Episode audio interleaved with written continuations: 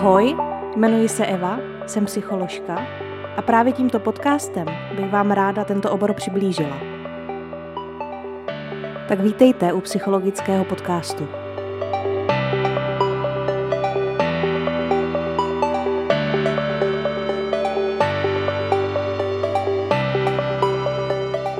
Ahoj, vítám vás u další epizody psychologického podcastu a jak už jste poznali z názvu, tak dneska se budu věnovat vývojové psychologii. Vývojová psychologie je další teoretický základní obor. Při studiu mě moc nebavila a až v praxi jsem zjistila, že je vlastně důležitý ji znát, i když pracujete s dospělými lidmi. Já jsem si totiž spojovala vždycky ještě před studiem vývojovou psychologii se zaměřením na dětství, hlavně na dětství. A s dětmi jsem moc pracovat nechtěla. Vývojová psychologie se věnuje ale i porozumění lidské psychice a jejím mechanismům v průběhu celého života – a vlastně už od početí, nejenom od porodu, od narození, ale i, i tomu, jak se vyvíjíme u matky v děloze. A vývojová psychologie se vlastně soustředí na to, jak se vyvíjíme od početí až po smrt. Věnuje se změnám v psychice typické pro různý životní období. V dnešní epizodě psychologického podcastu bych chtěla přiblížit eh, prenatální a perinatální období. To znamená dobu, kdy jsme ještě u matky v břiše, v děloze, a období porodu. Je možné, že už ve chvíli, kdy ještě nejsme na světě, tak nás ovlivňuje nebo může něco ovlivňovat. Jedná se vlastně o období života, které jsme všichni zažili, ale nepamatujeme si ho. Ve chvíli našeho početí získáváme naši genetickou výbavu od obou rodičů. Vytváří se naše DNA, tedy všechno, co si neseme v genech. Tahle naše výbava se jmenuje genotyp. Určitě jste slyšeli, má to v genech takovou, takový to, co se říká, má to v genech. No, ale co to je ten gen? Je to vlastně taková částečka DNA, kousíček našeho DNA a ta částečka v sobě nese informaci. No a v závislosti na prostředí a na vztazích mezi geny navzájem a dalších faktorech vzniká potom fenotyp. Fenotyp je to, co se pak ve výsledku projeví, na, takže to jde vidět. Takže si nesu třeba od otce gen zelených očí, od matky modrých, to je genotyp, a moje genetická výbava to, je ta, to je ta genetická výbava. A z nějakého důvodu má modrý oči. A to je ten fenotyp, to, co jde vidět, pak projeví. Více o tom můžete najít v biologii, v genetice. Možná to bude třeba u přijímaček, kdybyste se chtěli hlásit na psychologii, tak třeba v těch oborových testech může být nějaká taková otázka. No a my máme teda nějaké dědičné předpoklady, nejenom barvu očí, ale třeba temperament nebo intelekt a další. Ve vývojové psychologii se dělají výzkumy složitě, nebo jakože udělat výzkum je náročný. Když chcete zkoumat vývoj člověka v čase, tak to může být na několik let a účastníci třeba z výzkumu odpadávají. Taky jsou problémy, že, že na člověka působí spoustu dalších vlivů, dalších proměných, které se ve výzkumu nedají kontrolovat a můžou ovlivňovat výsledky. Měření v psychologii je problematický a určitě tomu budu natáčet nějaký jeden, celkově jeden díl. Pojďme se tedy podívat na to, o čem ta epizoda dneska je. Prenatální období tedy začíná početím, oplodněním vajíčka spermií a trvá zpravidla 9 měsíců. Těhotenství se ale počítá na týdny. Většinou, když se zeptáte těhotné ženy, v jakém je měsíci, tak vám většinou odpoví třeba, že je ve 22. týdnu. E, probíhají potom podle těch týdnů i různé vyšetření a je to vlastně přesnější, než to měřit po měsících. Teď tedy jen krátce k těhotenství, pro ty, kteří to neví, tak eh, těhotenství se navíc počítá od prvního dne poslední menstruace. Ženský cyklus totiž trvá z pravidla 28 dní a začíná se počítat od menstruace, od prvního dne menstruace. Ale schopnost otěhotnět ta je až eh, v průběhu ovulace, což bývá zhruba uprostřed cyklu. Takže třeba 12. den cyklu, eh, kdy uzraje vajíčko. Takže žena je těhotná reálně třeba týden ale je vlastně už ve třetím týdnu těhotenství. Ten první týden těhotenství vlastně ani těhotná nebyla, ale protože se to tak počítá kvůli tomu, že, že vlastně měla první den menstruace. A to se jmenuje gestační stáří. Je to doba, která uplynula od poslední menstruace matky. No a pak existuje fetální stáří. To je reálná délka života toho plodu a počítá se od oplodnění vajíčka. Bývá to asi tak zhruba 14 dní a je to teda zhruba o těch 14 dní méně, než je gestační stáří. Takže příklad, jste v 18. týdnu a plod je starý 16 týdnů. Vzhledem tomu, že ženy neovolují přesně jako roboti na programování, že nám se to může různit, i ta délka cyklu, i den té ovulace, takže potom se to zpřesňuje na ultrazvuku. Jinak tomu těhotenství vím, že vám teďka ještě trošku zamotám hlavu, ale celý je to jedna velká matika, velký bordel v tom, v tom eh, počítání, protože těhotenství trvá 40 týdnů, to gestační stáří, což ale není reálně přesně 9 měsíců těch kalendářních. Ale je to přesně 10 lunárních měsíců, který trvají 28 dní, tedy 4 týdny, 28 dní těch cyklů. Nebo 20, 28 dní je vlastně jeden ten cyklus. Takže vlastně desetkrát měsíc oběhne Zemi a to zní už trošku ezotericky, že? Ale je to tak. Období vývoje plodu se v biologii dělí na tři fáze. Na uhnízdění oplodněného vajíčka, blastocystů v děloze.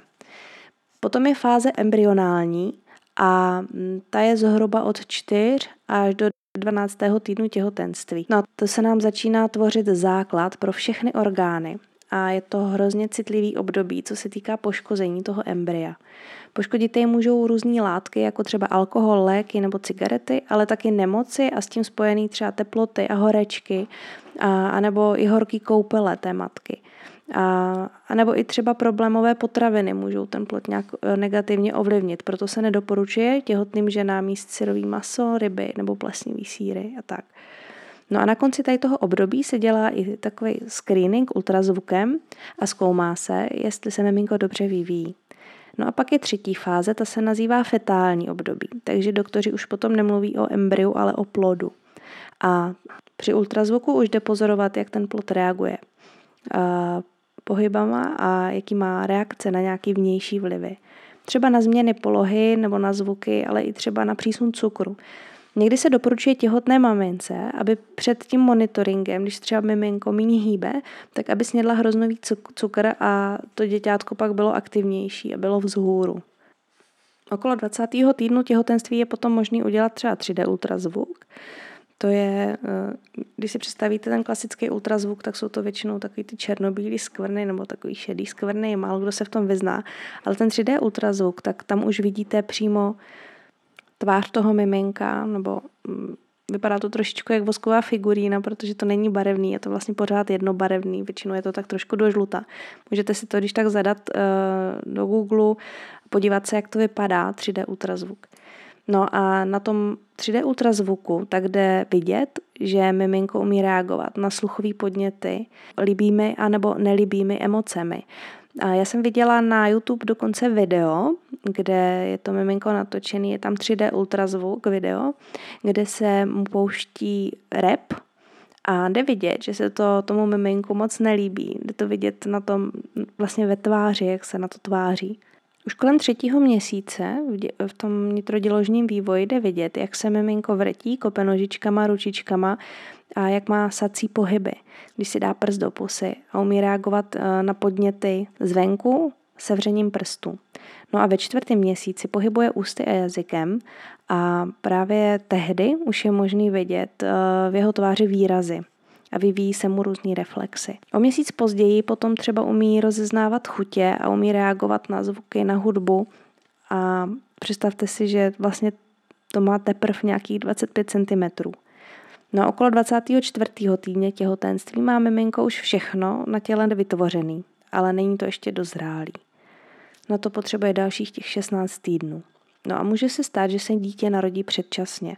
A za takovou hranici života schopnosti se uvádí právě ukončený 24. týden těhotenství. Předčasný porod může způsobit třeba nějaká infekce, nebo když matka čeká víc než jedno miminko, a nebo když je nějak nemocná. A dalším důvodem může být třeba porucha funkce placenty, která dítě vyživuje. Tak se musí, eh, tak se musí to těhotenství ukončit dřív. Taky, může způsobit, eh, taky to může způsobit třeba užívání nějakých návykových látek nebo některých léků. Ale taky ne vždycky se ta příčina najde. Matějček, významný dětský psycholog, uvádí, že když, eh, když se mezi čtvrtým až šestým měsícem naruší vývoj mozku, eh, kde probíhá vlastně takové uspořádání mozkových buněk, tak se pak to narušení může v budoucnu projevit například jako dyslexie. No, pak mezi 7. až 9. měsícem se vyvíjí motorika a dokonce už, už před narozením se nám v tomhle období uh, rozvíjí chuť a čich. Miminko je citlivé na matčin hlas i na intonaci. Mateřského jazyka. A proto se doporučuje, aby matka s dítětem komunikovala už před narozením. Takže to, jak se vyvíjíme už v děloze, má vliv na náš organismus a tedy i psychiku do budoucnosti. Jinak eh, prenatální psychologie se zabývá vývojem plodu uvnitř dělohy, jeho chováním a vývojem, eh, vývojem jeho duševního života. Podle mě se tenhle ten obor bude rozvíjet mnohem víc s tím, jak se bude zkvalitňovat zobrazovací metody. Že dřív to šlo pozorovat, no vlastně kdysi to nešlo pozorovat ani ultrazvukem, No potom přišel ultrazvuk nebo nějaký dokonce termokamery se prý používají, ale asi to není úplně standardní, spíš to bude ve výzkumu než v klasickém zkoumání těhotenství. Ale byl dřív takový ten černobílej ultrazvuk, eh, kde byly vidět jenom pohyby plodu a reakce na podněty, pohyby třeba končetin, ale teďka už vlastně díky 3D ultrazvuku nebo takovému tomu 3D videu, tak jde vidět, jdou vidět ty výrazy ve tváři a jde to vlastně vidět přímo mnohem kvalitněji než dřív, takže si myslím, že časem, časem to bude fakt super že to půjde vidět. To, že na chování nebo na psychiku člověka mají vliv podněty zvenku od matky, věděl už Jan Amos Komenský, který doporučoval, aby se ženy, těhotné ženy, vyhýbaly pití alkoholu, hněvu a truchlení. Když mluvím o vnějších vlivech, tak mám na mysli nejen hluk, eh, že se může miminko třeba leknout silného hluku, eh, zvuku, ale mluvím taky o taktilních věmech, proto si ženy musí dávat eh, pozor, aby se vyhnuli nárazům do břicha. No a pak jde o chemické vlivy, kdy se dostávají přes placentu k plodu různé látky. Eh, jak žádoucí, třeba vitamíny, minerály, celkově výživa, ale i právě ty nežádoucí. Kromě toho alkoholu, třeba i nikotiny, léky, drogy, mnoho dalších, můžou mít vliv právě i hormony vyplavený do krve matky. V roce 1971 založil ve Vídni psycholog Gustav Hans Graber mezinárodní studijní skupinu pro prenatální psychologii. Cílem bylo zaměřit se na vliv prenatálního vývoje, nebo spíš zkušenosti eh, tohoto dítěte před narozením, během porodu a těsně po porodu na jeho psychiku v budoucnu. Šlo o spojení poznatků z psychologie, z vývojové, vývojové psychologie, z embryologie, neonatologie, ginekologie a porodnictví a pediatrie a vlastně i psychoterapie. V této době vyšla kniha uh, Porodní trauma, kterou napsal Otto Rank. Původně s traumatem eh, z porodu přišel Freud, který to spojoval s nespecifickou úzkostí, tedy ne s fobii z něčeho konkrétního, z nějakých konkrétních věcí, pavouku nebo výšky, ale s nespecifickou úzkostí. No a Otto Rank potom v knize uvedl teorii, že pře, eh, předoidipiální vztah dítěte k matce eh, aby byl prototypem terapeutického vztahu mezi pacientem a analytikem.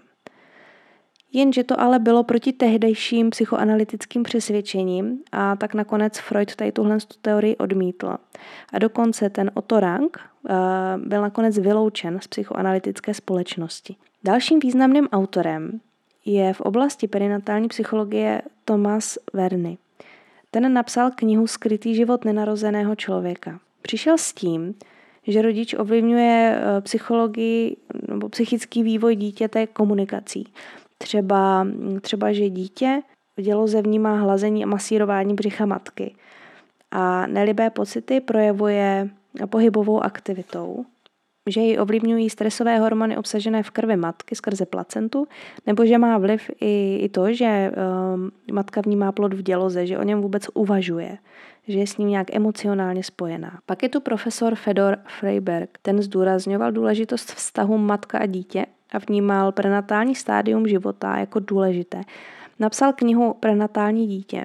Poukazuje na to, že matka nepoužívá pojmy jako embryo nebo plod, tak jako zdravotníci a ginekologové a porodní asistentky, ale hovoří o dítěti nebo jej rovnou oslovuje jménem.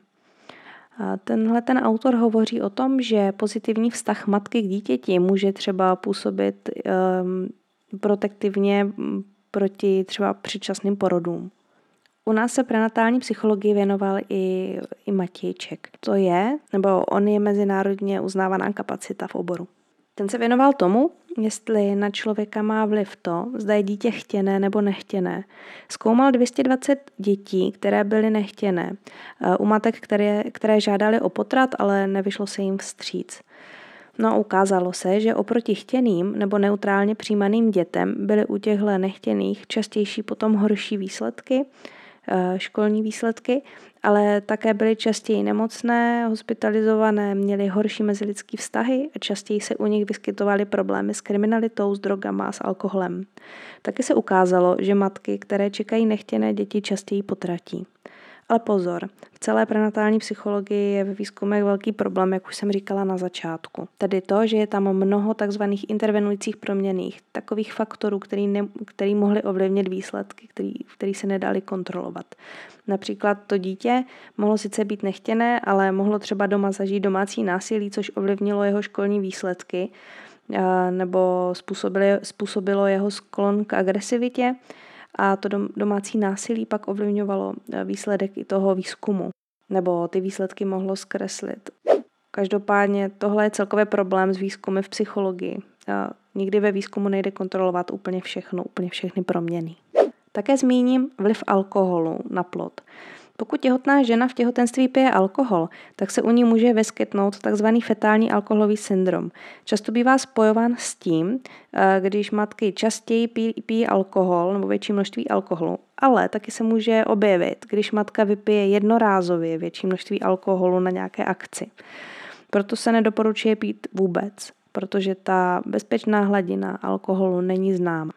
Tenhle ten syndrom je vidět i pouhým pohledem, je charakteristický krátnosem a vysokou, s vysokou klenbou, a malým obvodem hlavy nebo horním rtem, malýma očima nebo takovým poklesem očních víček.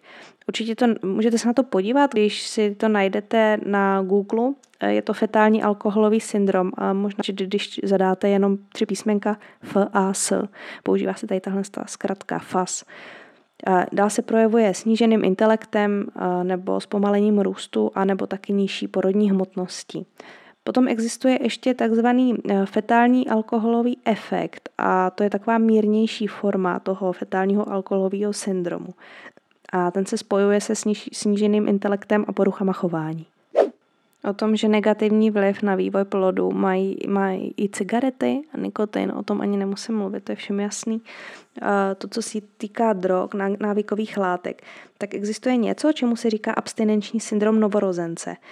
A je to teda dost problém, pokud vlastně žena užívá nějaký návykový látky, nějaký drogy, tak ty ovlivňují plod a nejhorší je to teda u heroinu, morfiu, opia, objevuje se to taky u nikotinu nebo alkoholu. To miminko se vlastně potom narodí s, a, má abstinenční příznaky, protože mu ta látka chybí. A je tam velmi složitá terapie, ta léčba. A někdy je nutno bohužel teda přistoupit i k tomu, že se ta látka musí potom, nebo ta náhradní, podobná mý nebezpečná látka, musí potom podávat tomu miminku po narození, aby ten absťák přežilo a ty dávky se pomalu snižují. Eh, co se týká LSD, tak eh, když pamatuju si, teď tady teda nemám k tomu žádný zdroj, ale pamatuju si, že nám profesor říkal, že, eh, že vlastně užívání LSD způsobovalo, u, pokud to užívali těhotné ženy, tak to způsobovalo roštěp patra u plodu. Mluvila jsem o porodu a, o traumatu z porodu. Léčbě traumatu e, porodu se věnují nějaký terapeutický směry. Tuším, že bioenergetika se tomu věnuje, anebo třeba holtropní dýchání. Takže s prenatální psychologií je spojováno i taky významný jméno, jako třeba Stanislav Grof. Jde o to, že naši osobnost formuje i to, zda a v jakých stádích porodu jsme zažili trauma. Cílem jeho léčby je pomocí e, změněného stavu vědomí, kdy se k tomu používaly e, nějaké halucinogenní látky a potom tady holotropní dýchání, tak cílem je vrátit pomocí e, změněného stavu vědomí pacienta do jedné z těch čtyř fází, těch, z těch čtyř stádií a znovu si to prožít a tím problém odstranit. Stanislav Grof rozlišuje celkem čtyři bazální perinatální matrice. Ta první, tak ta se týká nitroděložní existence plodu, takže vlastně celých těch devět měsíců těhotenství. Eh, ta druhá fáze, tak eh, ta se, ta, ta se týká vlastně počátku toho biologického porodu, to, že začínají kontrakce a tedy vlastně nějaký síly, který nelze, že to dítě zažívá nějaký síly, který nemůže samo ovlivnit, ztrácí živiny a, a kyslík skrz to, že vlastně přestává fungovat ta placenta. A ta třetí fáze je potom vlastní porod, kdy, kdy se hlavička dere ke světu a Má se tam formovat podle Grofa zdravá agrese a sebeprosazení. No a ta čtvrtá fáze, tak to je stav zrození, zrození do nového života. No a vlastně podle toho, s čím má potom ten dospělý potíže, tak to lze spojit s, nějak, s nějakou tou fází. Například třeba pokud je někdo, eh, pokud se třeba někdo narodil císařským řezem, tak by mu vlastně podle téhle té teorie měl chybět prožitek té třetí fáze toho vlastního porodu, protože tam, tam k tomu vlastně nedošlo. Takže pokud si o tom chcete přečíst víc, o, víc eh, takže vám dám dolů do popisku opět odkaz na zdroj. Když už jsme u toho císaře, u toho císařského řezu, tak jde vlastně u plánovaného Eh, císařského řezu o násilný vytažení z lůna v době, kdy to dítě ještě není fyziologicky připravené na to jít na svět. Je to, je to něco, co se docela dost probírá na různých diskuzních fórech eh, těhotných žen nebo čerstvých matek a pravděpodobně to, kde oni vlastně tady eh, s tímhle s tím pracují, tak to pochází z teorie od Grofa. K císaři se vyjadřují, vyjadřuje i, jak už jsem zmiňovala, Tomas Verny, tak i on se vyjadřuje k císařskému řezu, kdy podle něho děti po císaři potřebují intenzivnější fyzický kontakt, mazlení a hlazení, protože jim to chybělo v době toho porodu. Verny se také věnuje tomu, že eh, centrální nervová soustava je už v šestém měsíci těhotenství, tak eh, už je schopná toho, že, že se dají vlastně ukládat vzpomínky. Takže on říká, že to, že si vzpomínky nevybavíme do, vě, do vědomí, ještě neznamená, že si je nepamatujeme. Tedy každý z nás si podle té teorie neseme vzpomínky eh, na porod v sobě. On měl hypotézu, že se právě dají vyvolat například hypnózou anebo psychedelickými látkami. To, jak se tady k těm teoriím a k těm hypotézám postavíte, nechám už na vás. Odkazy na literaturu dám do popisku a pokud o tom budete chtít vědět víc, tak si tam můžete přečíst. Jinak eh, třeba dětští, dětští psychologové v uh, pedagogicko-psychologických poradnách třeba nebo celkově dětský psychologové, tak se zajímají o to, uh, jestli bylo dítě předčasně narozené, dejme tomu třeba příklad o dva měsíce dřív, tak uh, sice to dítě má nějaký kalendářní věk, ale také se při hodnocení toho dítěte odečítají někdy dva měsíce s tím, že je dva měsíce pozadu, ale má na to v podstatě nárok, protože se narodilo dřív a ta centrální nervová, nervová soustava nedozrává tím, že se narodíte, prostě potřebuje na to tak nějaký čas. To, co by mě osobně třeba zajímalo, je problematika umělého oplodnění. Jestli nějak může ovlivnit psychiku dítě člověka podle toho, jakou cestou byl počatý. A to, co mě zajímá vlastně úplně nejvíc, co se týká umělého oplodnění, tak je uh, něco, co se týká kryo, uh, embryotransferu. To znamená, že z nějakých důvodů uh, jsou vajíčka spermia, nebo vlastně nejčastěji to embryo, po umělém oplodnění, tak to embryo se zhruba v pátý nebo šestý den zamrazí na určitou dobu z různých třeba zdravotních důvodů. A potom, když dochází k tomu transferu, k tomu oplodnění, eh, zavedení toho embrya do dělohy, tak eh, se, tak se to embryo rozmrazí. A mě by teda hrozně zajímalo, jestli už existují nějaké výzkumy, ale myslím si, že ještě je brzo, protože to, to tady není zas tak dlouho. Uh, tak uh, jestli to nějak ovlivňuje psychiku, to, že vlastně všechny, celý, celý, že celý to embryo bylo zamražený a jestli to nějak může ovlivňovat, nebo jestli to třeba nemá moc vliv. K tomu by bylo fajn, kdybyste třeba mohli vyjádřit uh, autoři podcastu Brain VR, protože tam jsou na, to, na, tady, na tuhle téma šikovní na to hledat nějaké nové studie a vlastně by tomu z pohledu biologie rozuměli mnohem víc, než bych tomu mohla porozumět já. Akorát teda nevím, jestli se k ním tahle zpráva dostane. Tak jo, v téhle té epizodě uh, jsme se věnovali tomu, jak a čím jsme ovlivněni ještě předtím, než se narodíme. A to jak pozitivně, tak negativně. Uh, myslím si, že ten výzkum se teď bude posouvat mnohem víc tím, jak se budou zkvalitňovat ty zobrazovací metody a jsem sama na to zvědavá. To je za mě dneska všechno k téhle epizodě. Díky, že jste poslouchali a budu se těšit na slyšenou zase příště. Tak se mějte hezky. Ahoj.